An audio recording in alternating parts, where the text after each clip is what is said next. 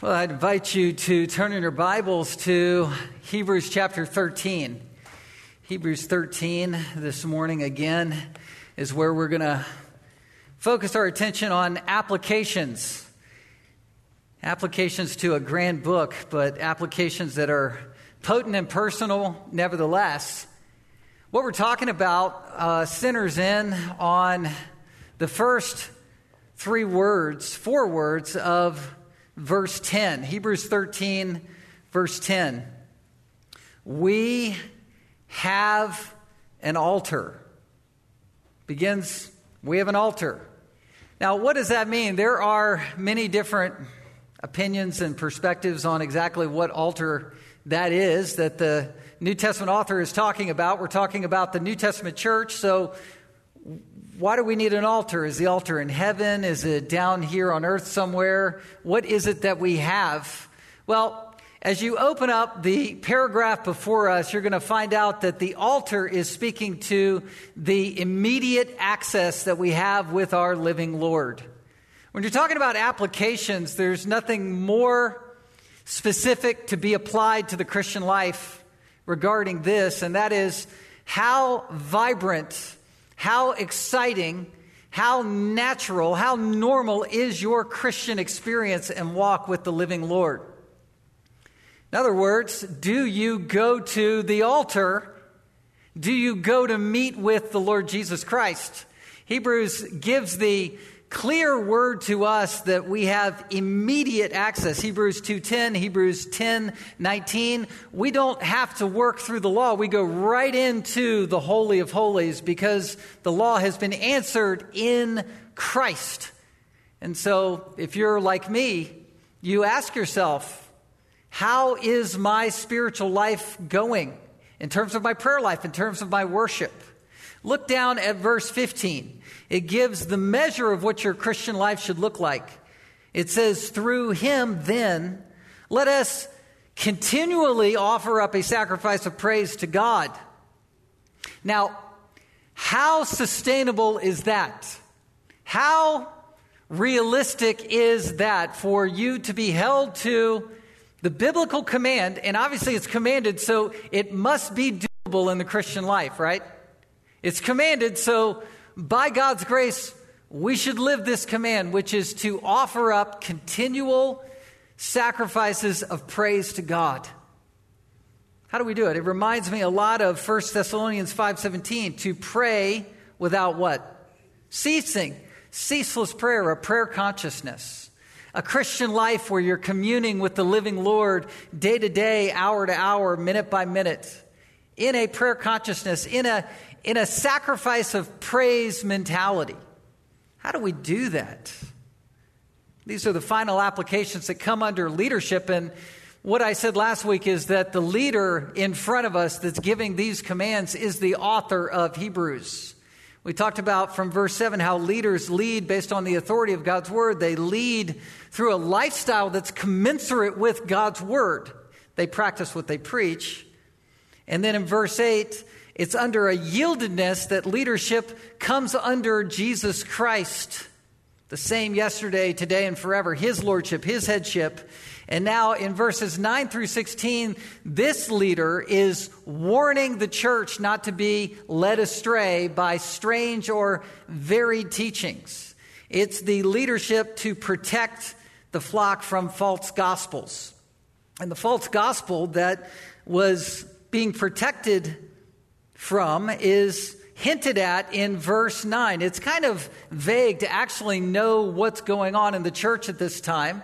It seems like that the church, being ethnically Jewish, um, Jewish New Testament Christians who'd been converted, those who were probably in Jerusalem, and then some who were scattered maybe to Italy because of persecution, they were tempted to digress back into their old covenant system.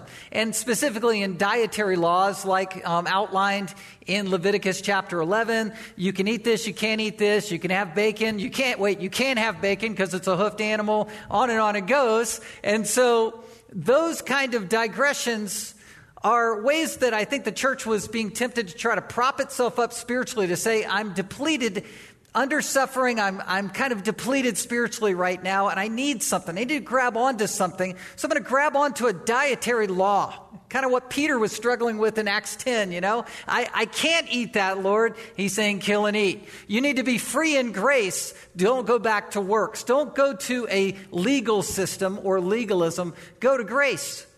And that's the point that we see before us in the immediate context.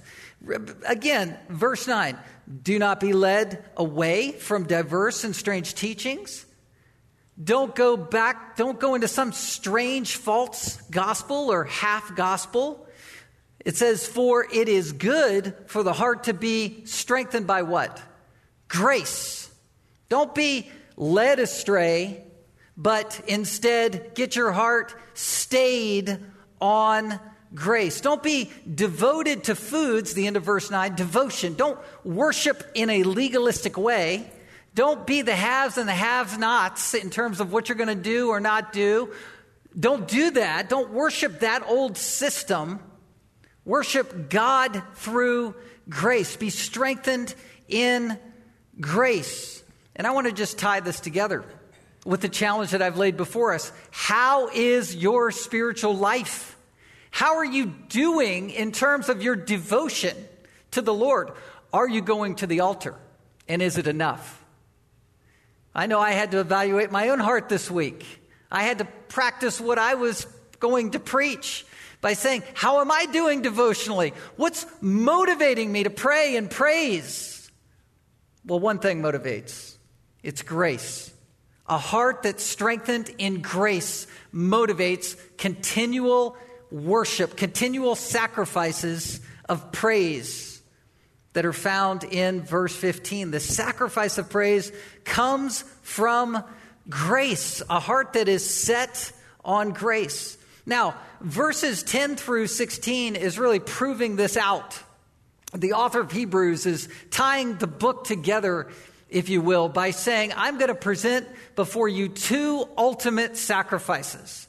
The Old Testament ultimate sacrifice was the yearly sacrifice called what? Yom Kippur or the Day of Atonement. Now, there were regular sacrifices for sin offerings that were given regularly, and then there was an especial sacrifice once a year that was designated to be a covering an atonement for the nation of Israel called Yom Kippur or the Day of Atonement. And the author is comparing that Day of Atonement ceremony to the New Testament ultimate sacrifice, which is the cross of Jesus Christ, our living Lord, who died to cover all of our sins for all of eternity. The once for all sacrifice versus the yearly Day of Atonement sacrifice. Which sacrifice wins? Well, let's see. Look at verse 10 it says, We have an altar from which those who serve the tent have no right to eat. For the bodies of those animals whose blood is brought into the holy places by the high priest as a sacrifice for sin are burned outside the camp. Let's stop there. Again, this is the Yom Kippur sacrifice, once a year sacrifice that's being spoken of. Hebrews 9 7. Uh, the high priest would go in once a year, and not without blood, which he offers for himself and for the unintentional sins of the people. This is a covering sacrifice. Hebrews 9:25 nor was it to offer himself repeatedly as the high priest enters the holy places every year with the blood not his own.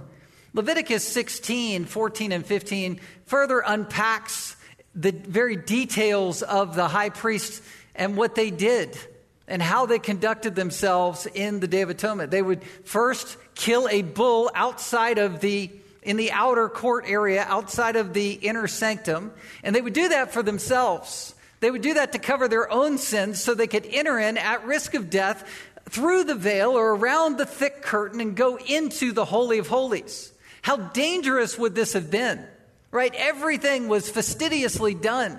And the goat would be taken in, taken in on behalf of the people. One goat would later be sent out into the wilderness free to live as the scapegoat to represent uh, the fact that the sins are forgiven. They're running away. But this goat was to be killed that was in the arms of the high priest in the inner sanctum. And that blood was shed in that room. The blood would have been smeared on the altar at various specific points by the thumb and, and on the horn of the altar and all of those different things. And that was done for the people on the mercy seat. Leviticus 16 verse 15, it says, Then he shall kill the goat of the sin offering, that is, for the bull, and bring its blood inside the veil, and do with its blood as he did with the, with the blood of the bull. And then catch this sprinkling it over the mercy seat and in front of the mercy seat. Now, later down in verse 27 of Leviticus 16, it says, And the bull for the sin offering and the goat for the sin offering, whose blood was brought in to make atonement in the holy place, shall be carried outside the camp. What's carried outside the camp? The bull carcass and the goat carcass. The bull body and the goat body out of the camp. Blood stays in, in the inner sanctum. It's the symbol of atonement, and the carcasses are brought outside the camp. Now, for regular sin offerings, Leviticus gives the right and privilege for that priest, that high priest, to actually eat the offering. This is good meat. I'm going to eat it. It's sacrificed. It's been burned. It's been cooked. it's a barbecue. It's time to eat. On the Day of Atonement, the carcasses were the ultimate symbols of sin's defilement. So the blood was spilt to show that the sacrifice was genuine. It was a genuine gift. But the bodies of those animals were the picture and symbol of sin's defilement, and it needed to be taken outside of the camp. All of this is important to tie this together and understand the comparisons and the contrast to the Old Testament ultimate sacrifice with the New Testament ultimate sacrifice. Day of Atonement with Christ. You have to compare and contrast these two so you have to understand what's going on. So we have an altar that we have a right to, verse 10, where we have access, but it says of the high priest, those who serve the tent, they have no right to eat. They're not going to eat that meat that's taken outside of the camp. That's the point. Now, this was acceptable in the Old Covenant system. This was a right symbolism in the Old Testament symbolism. It was, it was right for what was going on. But this now no longer applies in the new covenant. Since Christ, it doesn't apply. And to understand this, you have to understand the inside and outside spatial language that's going on. You have something going inside the tent, and then something going outside the tent, outside of the city, outside of the walls. Super important to understand that sin offerings were unclean in the sense that the meat of the offering was unclean. So you have something that's holy and something that's unholy, something that's inside and something that's outside. So all of this is to build a case for why we need grace, not law. Now, how does he do that? Look at verse 12. It says, So Jesus also suffered outside the gate. Point two. So you have the, the old altar versus the new altar, and we're showing why the, the new altar is better than the old altar. This new altar is in verse 12. And what I want to show you is something that pops off the page. It's a little bit incongruous with the flow of Hebrews. When I think of Christ as the ultimate high priest and the sacrifice, I think of him dying as the sacrifice and being slain inside the inner sanctum, just to tie up the imagery there, right? To tie the picture together. You have the high priest bringing in the sacrifice to the mercy seat. That's the cross, right? Well, here it's different. And until I unpacked it this week and really analyzed the text, I didn't fully see the implications of what the author was saying and doing. And I want you to see this. In this case, Jesus is paralleled as the, as the one who died as the carcass that's brought out, like the bull and the goat that's brought outside of the city. That's the parallelism to Jesus in this text, in this case. Yes, Jesus spilt his blood, but the picture of him spilling his blood is that of him being crucified outside of the city walls of Jerusalem. You remember that in Mark 15 and in, in the Gospels in John 19, it says that they led him out to crucify him. Mark 15, verse 20. He was crucified. Simon of Cyrene, a North African, um, probably Jew, was the one who carried Christ's cross. Verse 22, and they brought him to the place called Golgotha. Where's Golgotha? It's outside of the city gates. Everyone that was crucified, every murderer, every thief, every person who was worthy of execution was taken outside of the city because it was a picture of something that was sinful and defiled that needed to go outside, not die inside. You see that spatial language? And the author is saying, look, the Jesus that we serve, the Jesus that gives you grace, if you want to associate with him, he's not inside the city, he's outside of the city. He's not inside the law.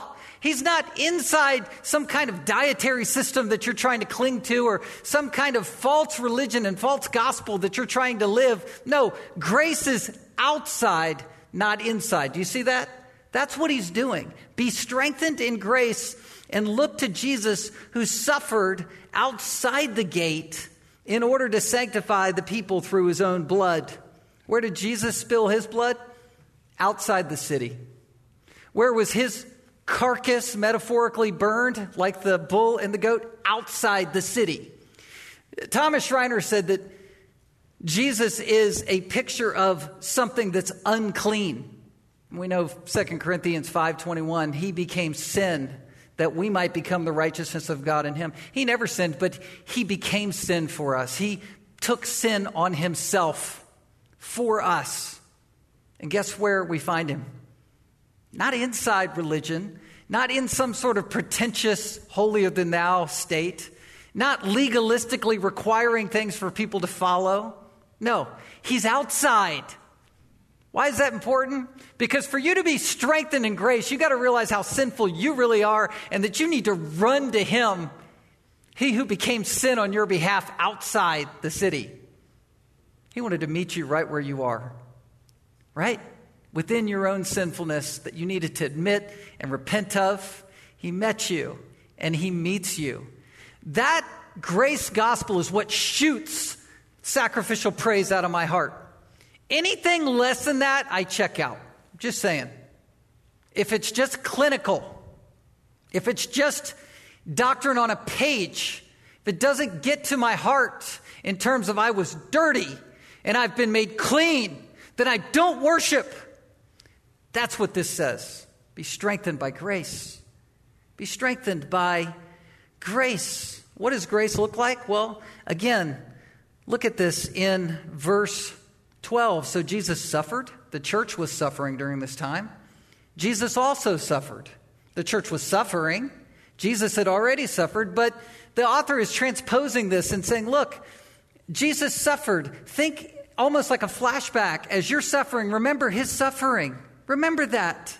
We're suffering. We're going through things. Identifying with Jesus creates a reproach, it creates a difficulty and he suffered outside the gate. Why? In order to sanctify, in order to hagiadzo, to set you apart, to make you clean, to set you apart in his mind forever and all of eternity to be saved. Do you see that? Men, women, children, listen. This is high doctrine, but children, listen in.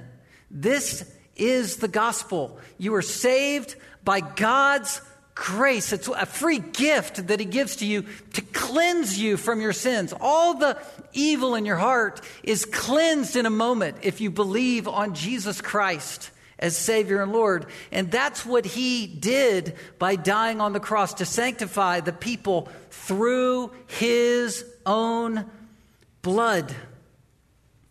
It's a beautiful gift. He took on scorn and shame and suffering and pain, all to cleanse us, to do what animal sacrifices could never do.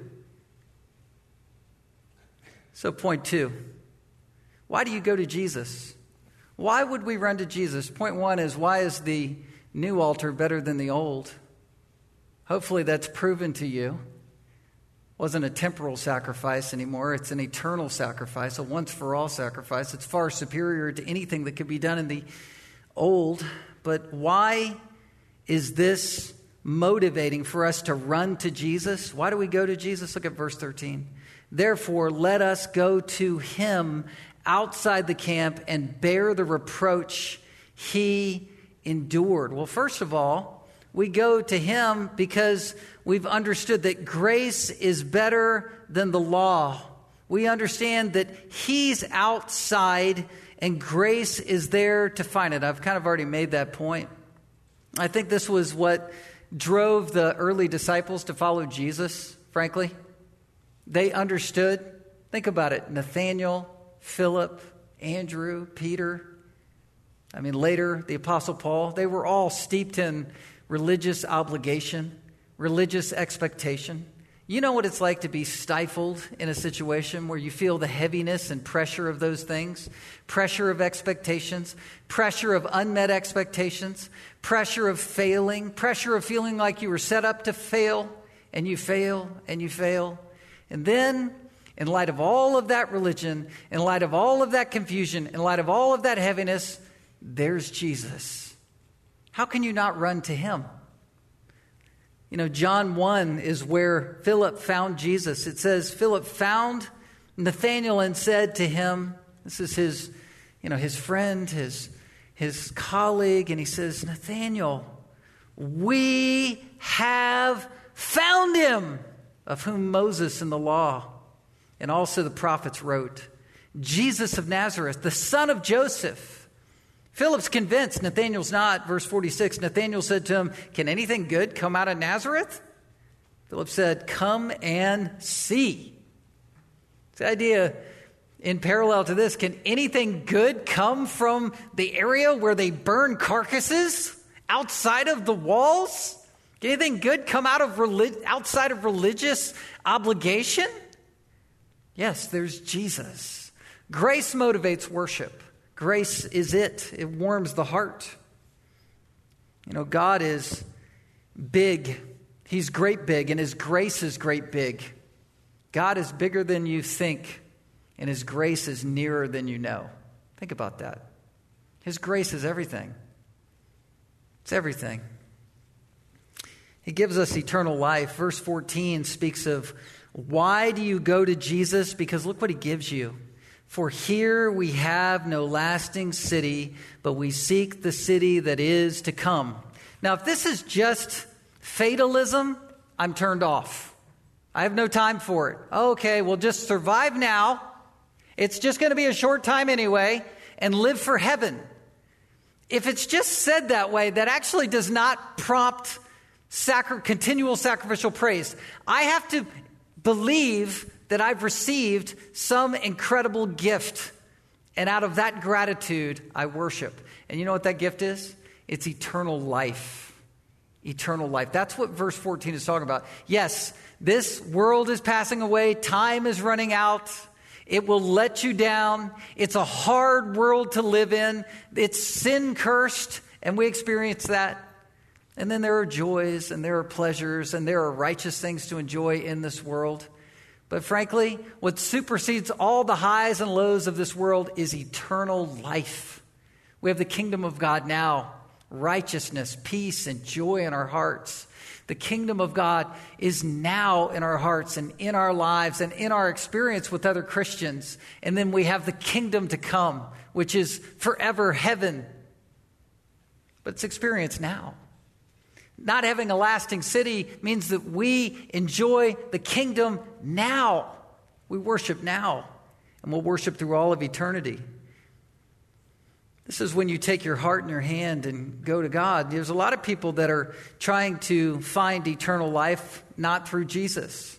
Everybody actually is. If you look at our marketing culture, everybody's marketing health, everybody's marketing diet, everybody's marketing how can you extend your life longer through medications. Everybody, there's a lot of marketing in terms of plastic surgery and elective, elective surgeries. I'm not saying anything wrong in terms of diet, exercise, or surgeries. I'm just saying there is a movement, a marketing movement that sells eternal life in a bottle. Hey, you can live longer. You can feel like you live longer. You can subdue yourself in a way where you feel like you're living longer. You can have more energy. You can do this, you can do that. All of these are subsets of a desire for the fountain of youth. People have always been looking for the fountain of youth. Um, I did a quick Google search and it speaks of Herodotus in the 5th century BC, Alexander, 3rd century AD, Prester John, early Crusades, 11th and 12th century AD. And then you have the exploration in the Caribbean and the Bahamas and all of this leading up to Ponce de Leon, who kind of takes credit for looking for the fountain of youth. And he came through Puerto Rico and came up to Florida. And the Native American said, You know, actually, the fountain of youth isn't here, it's back in the Bahamas which is just hilarious. Or, oh, I, well, here, okay, well, you know, that's what our culture does. Where's the fountain of youth? Where's the next fix? Where's my thing? Not going to find it. Only by faith do we have the lasting, a city that's not lasting, but a city that is to come, and we believe in it. And it actually changes us and motivates us in our walk and in our life. You remember Moses uh, who in Hebrews 11, he was choosing rather to be mistreated with the people of God than to enjoy the fleeting pleasures of sin. Why did he choose God's people rather than riches now? It would be like choosing Egyptian eternal life now. How do you, how do you give all that up? Well, he realized there was greater wealth elsewhere promised to him. He considered the reproach of Christ greater wealth than the treasures of Egypt, for he was looking forward to the reward. He saw something better. This is the gospel. It's where we, we know that we're blood bought and we have the promise of eternal life. Jesus, he, he captured all of this, saying that this is eternal life, that they may know you, the only true God, whom you have sent. You know, God who is eternal is really saying this God is transcendent. He's outside of time and space. I was meditating on that, walking my neighborhood, trying to practice this verse of offering continual sacrifices. And I was thinking, what captures it? Is it just me thinking, okay, life is going to get good once I go to heaven? No. It's now. God transcends it all. He's bigger than time, He's bigger than space. God's bigger than you think and nearer than you might even realize and His grace is great big. And when you realize He's walking with you and He's this big God, that's when eternal life floods into your heart. That promise does. Super important to understand. All right, let's go to point three.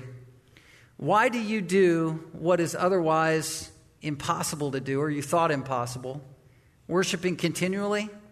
Look at verse 15. Through him, then, let us continually. I don't want to under mine or discredit that word continually, one iota, continually offer up a sacrifice of praise to God. This is living in the Spirit, a continual sacrifice of praise to God. In the Greek version of the Old Testament, the Septuagint is what it's called. That same word for continual sacrifice is the same word used in all kinds of Old Testament references to thank offerings or thanksgiving offerings. Offerings that were free will offerings.